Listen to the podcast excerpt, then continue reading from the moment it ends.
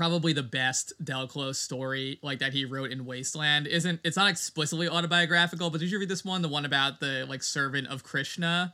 Um I didn't read that one. Actually. yeah, it stuck Oh. out to me because I was like, all right, you know, he's getting into some kind of like theological stuff here. So this seems like an interesting one to read. And, uh, you know, I skipped over a lot of the John Ostrander stories, the ones that were just by him, but I, I read all the ones that Del Close either co wrote or, uh, you know, wrote entirely himself. And I think that he was, I think this was just Del Close with you know Ostrander doing some like script continuity or something. But the story is that like you know it's ancient India or something, and uh, the this the main character is this dude who's like a uh like devout Krishna follower or like I don't know if he's a priest. I think he's like you know some kind of uh Brahmin or something like that, you know, like a, a, a nobility, you know, he's whatever, in whatever case, he's like got a chill life and he's like a devout follower of Krishna.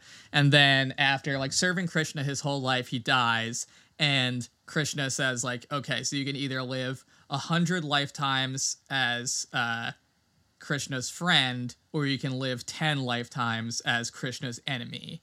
And the guy says, well, you know, I would not want to be your enemy, but I, you know, I really want to get out of the cycle of reincarnation. You know, I want to be like with you in like the noble paradise or whatever. I don't really even know if Del Close's understanding of Hindu theology, like how accurate it is. Like if you get to be with Krishna once you're like done with the cycle of reincarnation, I guess that makes sense. But anyway, so that's what he wants, and he's like, well, I guess I'll live ten lifetimes as your enemy, so that as quickly as possible, I'll get to be uh, with you. And uh, even though you know I hate the idea, and Krishna's like, I was afraid you'd say that. and you know, uh, you know, he like basically lives like 10 lifetimes like being devoured by like a giant spider with Krishna's face. And then he's like, you know, but only my love for Krishna is getting me through this, you know. But then, like, you know, on the after the tenth lifetime, he's like, but wait a minute, I've lived ten lifetimes. You know, he's fi- he finds himself reincarnated in the same situation, and he's like, but wait a minute, like. Kr- Krishna, you said like you know after ten lifetimes is your enemy that like you know I would be able to be free from the cycle of rebirth, and Krishna says like only when you have learned to hate Krishna can you truly be my enemy, and then like the hell will begin.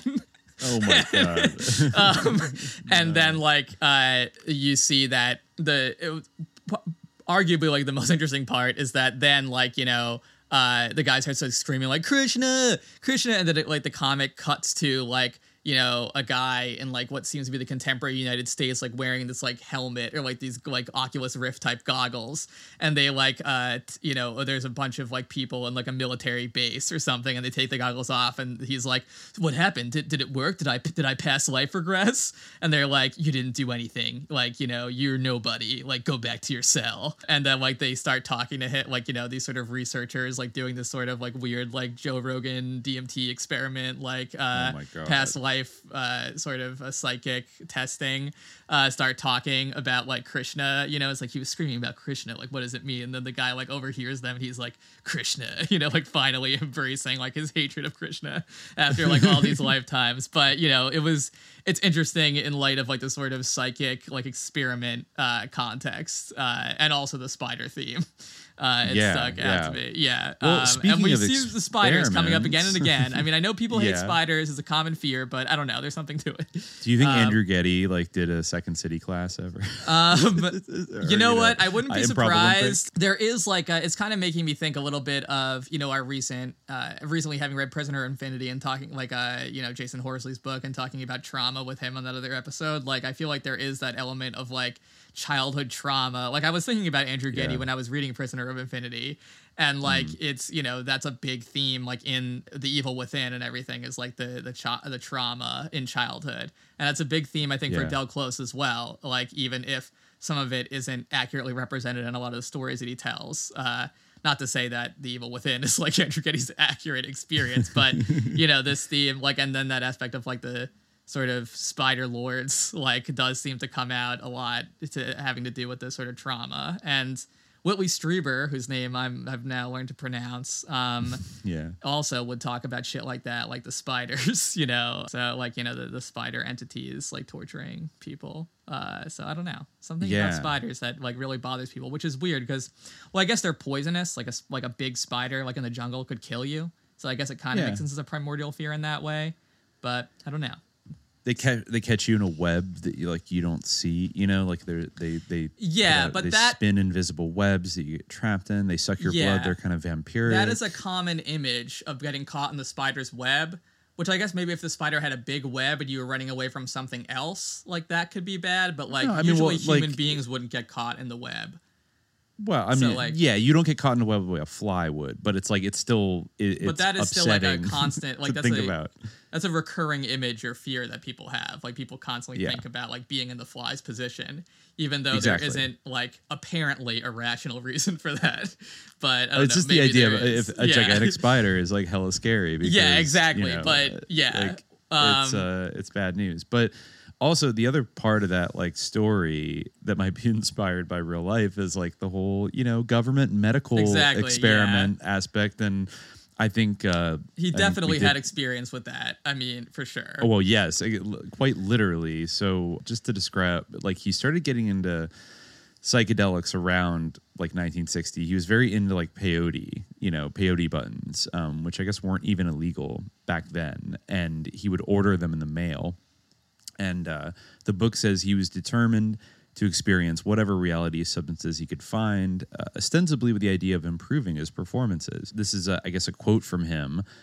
I had read Huxley's The Doors of Perception and decided, well, it's necessary I should experience these things too. And right around this period, I found these people around town who sold this chemical, mescaline. It's a solvent, a lubricant used in photography.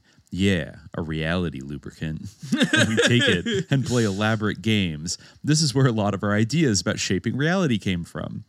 Uh, so okay, uh, and but he goes he goes further because uh, as he hustled to find ways to make money for food, lodging, and drugs, Del signed up for a government experiment in a laboratory in Brooklyn run by the Air Force, which was preparing for the upcoming Mercury space program. Scientists were studying REM, rapid eye movement, and conducting experiments on human subjects. As Del explained it, his job was to take LSD, a comparatively new, very pure psychedelic. He was then hooked up to a machine and allowed to sleep. When the REM machine indicated that he was dreaming, the scientist would immediately wake him. Are you dreaming? Yes, I am, you motherfucker. what were you dreaming about? I don't know, bunny rabbits. And he, he says about the experiments, I didn't like it. I grew tired of it real fast. He said in a different interview that the scientists were curious as to which kind of person would function better strapped into a tiny capsule hurling through space, an introvert or an extrovert. Del gladly answered an ad in the Actors Equity Bulletin Board that read, Wanted, test subject for government program, must be willing to take drug. LSD was the drug of choice in clinical psychological experimentation, and he always advocated the use of government drugs because of their strength and purity. He was strapped into a fake capsule and injected with a massive dose of pure LSD 25, and the capsule, quote, took off. All was well with Del's space exploration until someone opened the hatch and handed him the lunch menu. Del watched as the letters on the menu jumped off the page and began running around the capsule. One phrase leapt up off the paper at him tuna salad sandwich, which at the moment seemed to be the most uproariously funny words in existence. The door closed, then reopened with a tuna salad sandwich, which he stared at for a long time. He never went back for a second session. Del later told friends he didn't return because he had taken acid and they wanted him to report on its effects, but he felt he couldn't truthfully report because his knowledge base regarding drugs was too great. Hmm. Rather than admit his drug history, he quit the program. Um, yeah. All right. or did you? I feel yeah. Did you quit the program? And I oh, but like the, there's- then there's oh, the punchline, just to, just to finish here, because he would always Oh, tell word. the story, right? Right. So he was, uh, I guess this is in the late 50s when that happened, maybe 58, 59. And uh, I think he went back to St. Louis. But then when he got there, there was a letter that was forwarded to him from the United States Air Force that, according to his own telling, read Dear Mr. Close, you still owe the United States Air Force one dream. No. I mean, yeah, like So that's funny. could just be like you know uh, his idea of like a joke, but I almost could see that actually happening. like, Well, because, okay, th- that's what's weird about it. like as some kind he- of like weird like you know uh follow up Yeah. experiment or something I- like you know I the have- real point of it was to like you know creep him out with this message like down the line Um, possibly, possibly. It's not quite getting like the phone call from you know the God phone call from the Yeah. ET, like telling you you're a chosen child. But like it, th- this is very similar to his future friends, the people in the Grateful Dead that were going in for LSD experiments around Yeah. the same time in sta- in Palo Alto. And he like like that. actually like designed like light shows for them, right? He was like the He did, original yeah. like rock and roll light show. per- Another great innovation of his, in addition to the Harold, was that he did like the first like LSD. Like, he's or, like, claimed you to have developed it for right. Mm-hmm. the first time. And also, it doesn't quite hold up with me that people have established that he's lied so often in his stories and changed things up. I don't quite buy his excuse that he didn't want to disclose his extensive drug history Doesn't make any to the Air. Force investigators, so he just ditched the program without finishing it. First of all, like it, if you're afraid of them kind of coming down on you, like they're giving you LSD. I don't think they Yeah, they're not care. gonna care. Like they probably would have asked you to begin with and eliminated you if they didn't want. Like you know, it, they would have given you the chance to opt out for that reason. Like they would have screened you for everything that would have been disqualifying beforehand. Yeah. Like that's part of like doing any kind of research. And also like if you're truly a struggling artist, like they're not gonna fucking pay you if you bail out of a sense of like, oh, I don't want to lie to the government. Like what kind of rebellious improv guy are you? like I like I'm gonna forego like my two hundred dollars or whatever because like it just I feel too bad about lying about my drug use. he or, wasn't like, yet. I'm He didn't worried yes that they and might the, get the U.S. Air Force. Exactly. Uh, he didn't Mm-hmm. yes and them. He, you know, they were trying to establish, you know, the common reality for the scene, and he didn't want to go Yeah, along with exactly. He was And yeah, he was like they're they're like, wow, it sure is a hot day on Mars uh, in our like spiritual astral projection machine help contact program. And he said, was "What do like, you mean no, but Venus?" it's not. um, It's on Venus and it's cold. yeah, exactly.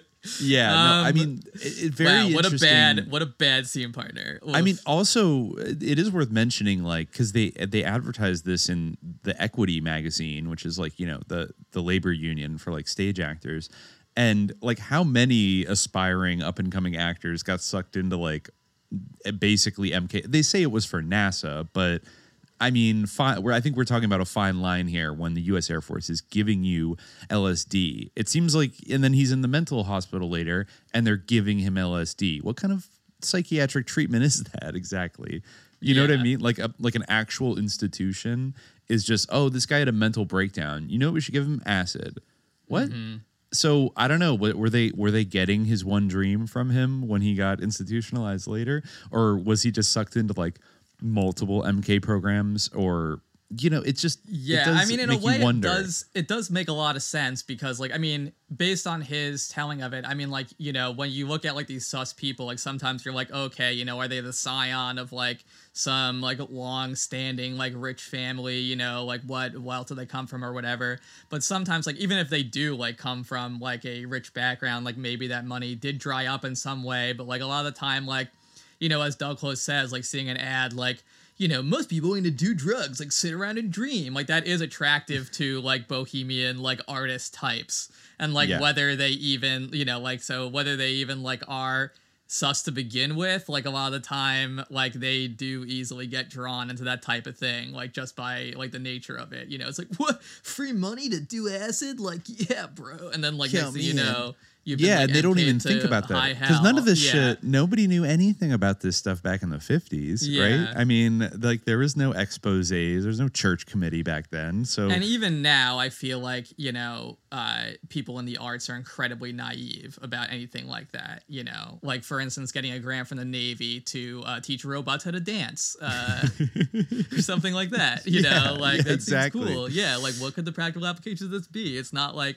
You know, a robot that can pirouette can do anything um, physically. like, uh, if you can stand on your tippy toes and do ballet, like you can probably like get up after being knocked down, or run up the stairs Yep. really fast too, or uh, anything like that. Uh, Like- climb up rocky hills in Iran. Uh, Yeah. but exactly. Yeah. Who knows what the dual use of these experiments that like people like Del Close were subjected to actually were at the end of the day. We can assume that.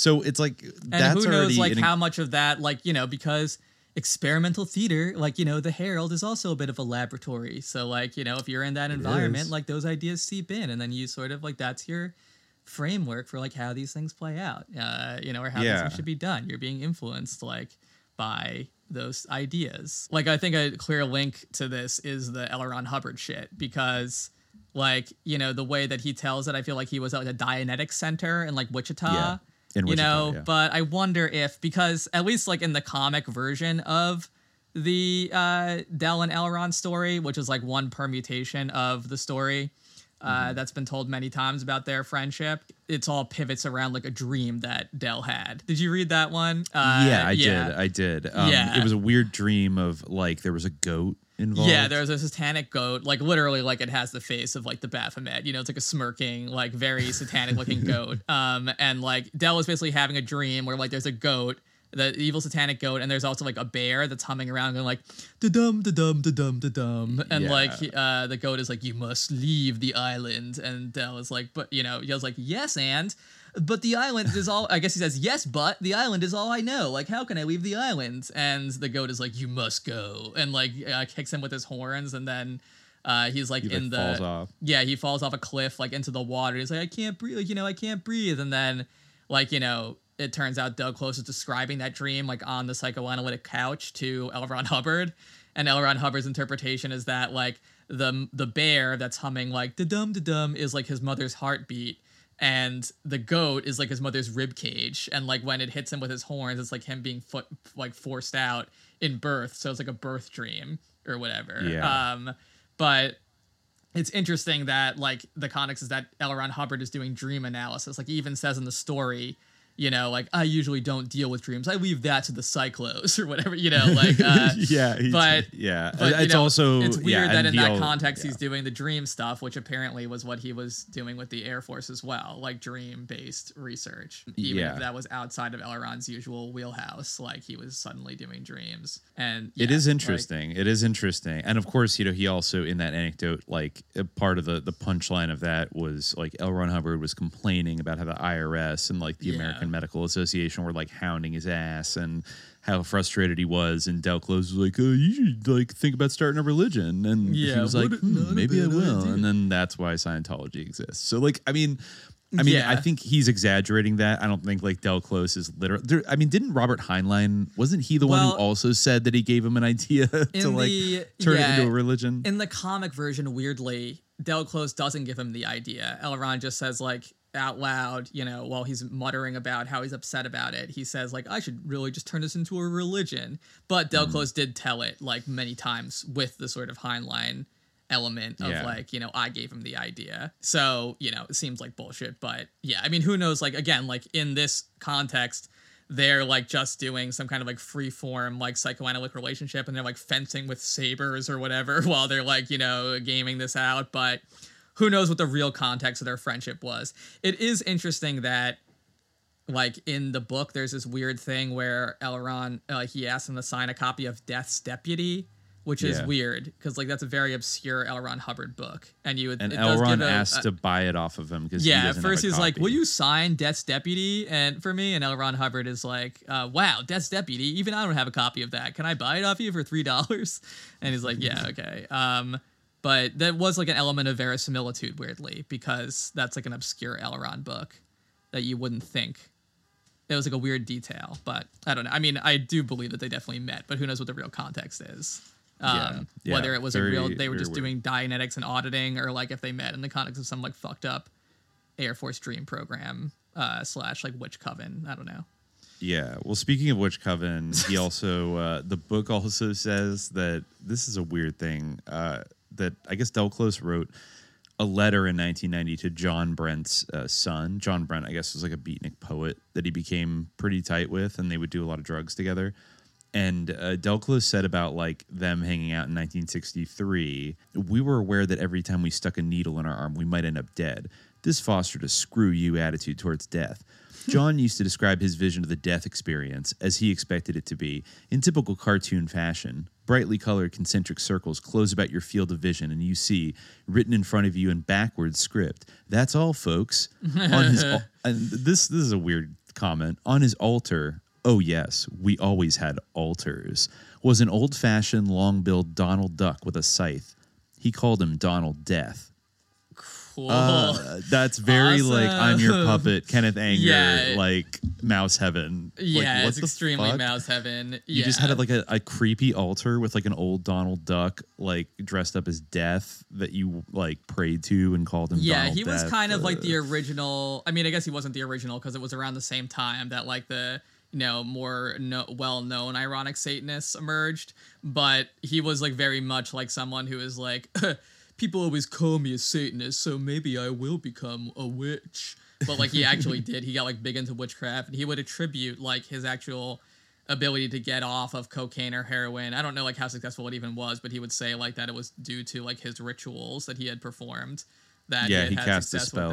Yeah, like, like, he that he went up to Canada like and met with a coven or something, and they purged him. Yeah, It's really wild. And he then said like it you know took he- slowly, right? Like at first, like it didn't work, and he was like, "It's bullshit." But then, like gradually over time, he was like, "Wait a minute, I don't want to, I don't want to take cocaine anymore."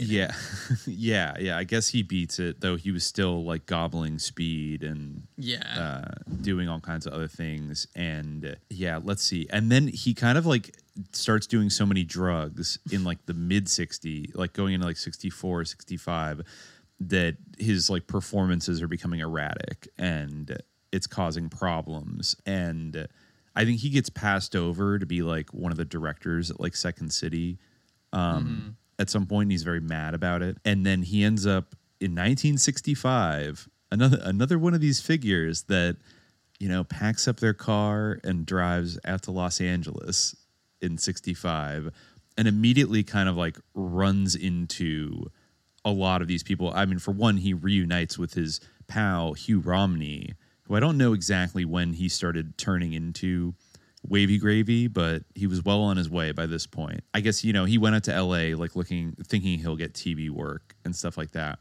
and he got a few like TV roles. But then you know he ended up living with Hugh Romney, Wavy Gravy, and his wife and a few others um, who would come and go in a hotel on Santa Monica Boulevard in West Hollywood that they had dubbed Misto Acres. Then he has a show that he puts on. He was working in TV, but he was worried that it would erode his counterculture reputation. Interesting. He's already thinking about his counterculture reputation.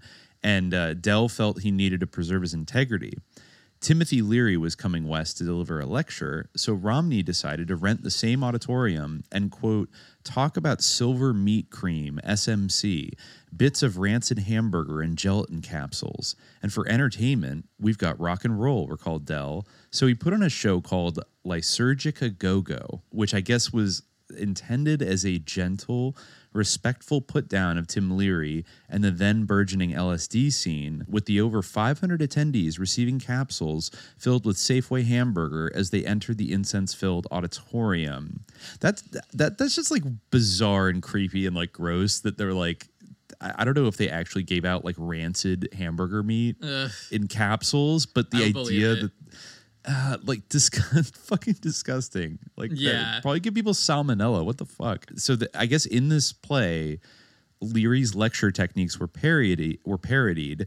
After which the theater darkened, and Del trained an ultraviolet projector on the stage, and people danced to a live band while pressurized cans sprayed mist, ropes twirled, and serapes or seraps. How do you say that? Uh, I think it's Sarah Pays. Yeah, Serapes waved under the fluorescent lights. The book says Lysergic A Go-Go was never was one of the more influential, if less remembered, events of the 1960s.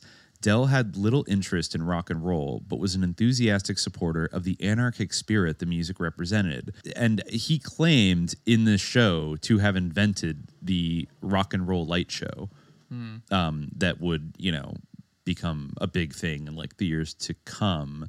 I guess he he was a he had been obsessed with photography and optics for a long time, and got a bunch of projectors, dripped various colored Classic dyes on the glass plates. Uh, optics and lights, yeah. Um, Right, just like. I mean, just like uh, what's his name, Owsley Stanley's obsession with like the wall of sound. Yeah, and you had John these like, you know, but- yeah, right, um, uh, right. um, yeah. So I guess whenever you watch like, uh, because eventually he got the Grateful Dead like uh, interested in this stuff, and he started doing light shows for the Grateful Dead and for the Mothers of Invention and Frank Zappa and became like friends with those guys for a little while. So this was held on November 26, 1965.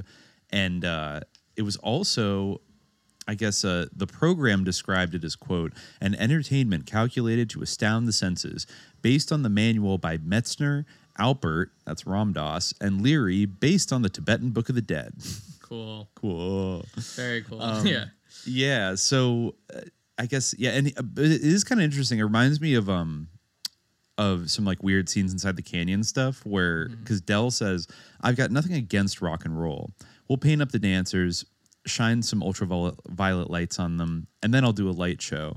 So we did this Liturgica Go Go, the first time light shows and rock ever appeared together. He's ba- basically what, like he's very apathetic about the music itself just like I feel like uh, Dave McGowan covered in like like Jim Morrison had no interest in music before like The Doors or something like that. You know what I mean? It's like he's actually quite apathetic about the music itself, but just the vibes. He's very interested in the vibes Yeah. and melting people's brains and doing all this kind of stuff. And I think what was there's a flyer. So he he's not telling it. th- This actually happened, and um, I think the Grateful Dead flyer that had him like advertised it as like Del Close and his Phantasmagoria, right? Yeah.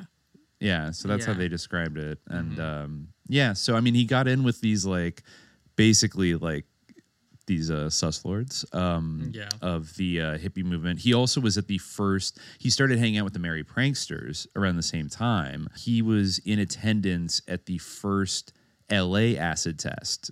Uh, that was put on by the Merry Pranksters in February 6, 1966, at the Valley Unitarian Church so that was the first time I think they'd already done the ones at Stanford with the Grateful Dead slash Warlocks, and then they came down to L.A. for a while. I think they cooked up a bunch of LSD and Watts, and then they started doing L.A. Uh, acid tests down here. I mean, he was, he, and I think he did lights. He might have done lights for that. Yeah, because Wavy Gravy introduced him to the whole scene, and they participated in the group LSD experiment sponsored by Ken Kesey, uh, sponsored by the CIA, but uh, run by Ken Kesey's Merry Pranksters, Neal Cassady. He had a lot of run-ins with Neal Oh, yeah, Cassady. Neal Cassady. Um, Right. Yeah, that, this is how it was described uh, by the LA Free Press that Neal Cassady went out on an hour's worth of fascinating word salad over a mic while interferometric Del Close began casting magical and ineffable colors onto a wall, directed only by his spontaneous explorations of what he was doing. Hugh Romney began a monologue like an incantation while watching a film being shown on another section of the wall. Hmm, okay. Yeah. So I interesting. It actually mentions here that while he was doing this, that like I I think you said LSD was not necessarily like his favorite drug ever. Um, Yeah. And he would rig the light shows for the acid test. And it says he was the only one allowed not to drop acid. He preferred to, he preferred to shoot detail. speed instead. Whenever that comes up, you know, like everyone is everyone else is doing this drug, but there's one exception. Always a very Right? like And whether it's- detail. Yeah. Whether it's Charles Manson Yeah, or exactly. Hugh Hefner or people the like that. So example. Yeah. so Charles he liked to shoot speed instead of doing at more than he liked doing acid. Mm-hmm. So he would just be like on like a huge amount of amphetamines, like doing this light shit while everyone's tripping on acid. And uh, that, yeah, like what could ever go wrong with that, right? Uh, Mm-hmm. it's never sus to be the one guy who's only on amphetamines. Yeah. In a room full of acid heads. Uh, I mean, yeah, that's literally what Manson kind of ended up doing. True. Yes. Yeah, so Uh, that that's what he was kind of getting into, and uh, I guess at some point, oh yeah, Neal Cassady also like yelled at him once because he showed up wearing basically what he called like a Blues Brothers type outfit because he was like a beatnik, and Neal Mm-hmm. Right. Cassady was like, "Hey, what are you trying to do? Be 15 years out of date?" So Del says he quickly let his hair grow out and changed his dress style, protective coloration. See. But honestly, I never took any of it very seriously. I never gave up on being a beatnik. The whole psychedelic thing was co opted so quick. As soon as people started wearing beads, they opened up bead shops. It got too commercialized.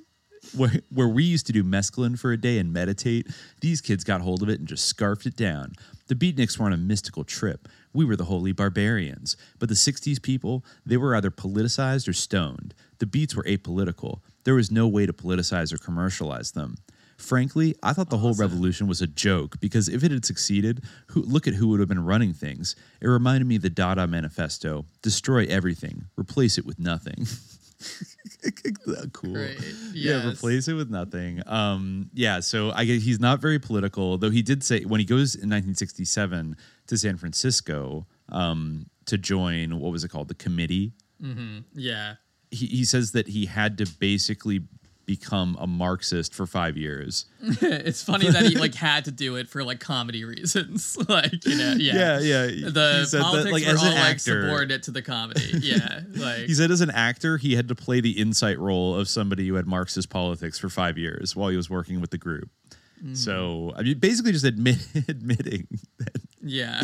he like just like crazy. Uh, talk about a real crazy Del was just pretending to be a hardcore Marxist, but yeah, in reality, Yeah, uh, pretty yeah, much right. not interested. known for like despite being like known for like making you know uh, being the house metaphysician of SNL when it truly got political and it criticized Nixon or whatever you know when it Ooh, was or, really yeah, Ford. I guess, yeah um. oh, yeah I guess it was Ford you're right I- they, they- don't they criticized how he was clumsy they took him down for being clumsy Uh, Um, do, do you think SNL? I I had actually never looked back and see. Did SNL even like make jokes about Iran Contra in the eighties? Like it, it seems like they Um, were. I'm gonna uh, look up SNL lunch. Iran Contra right now. I know that they made fun of Gerald Ford for being clumsy. Oh, Yeah. oof.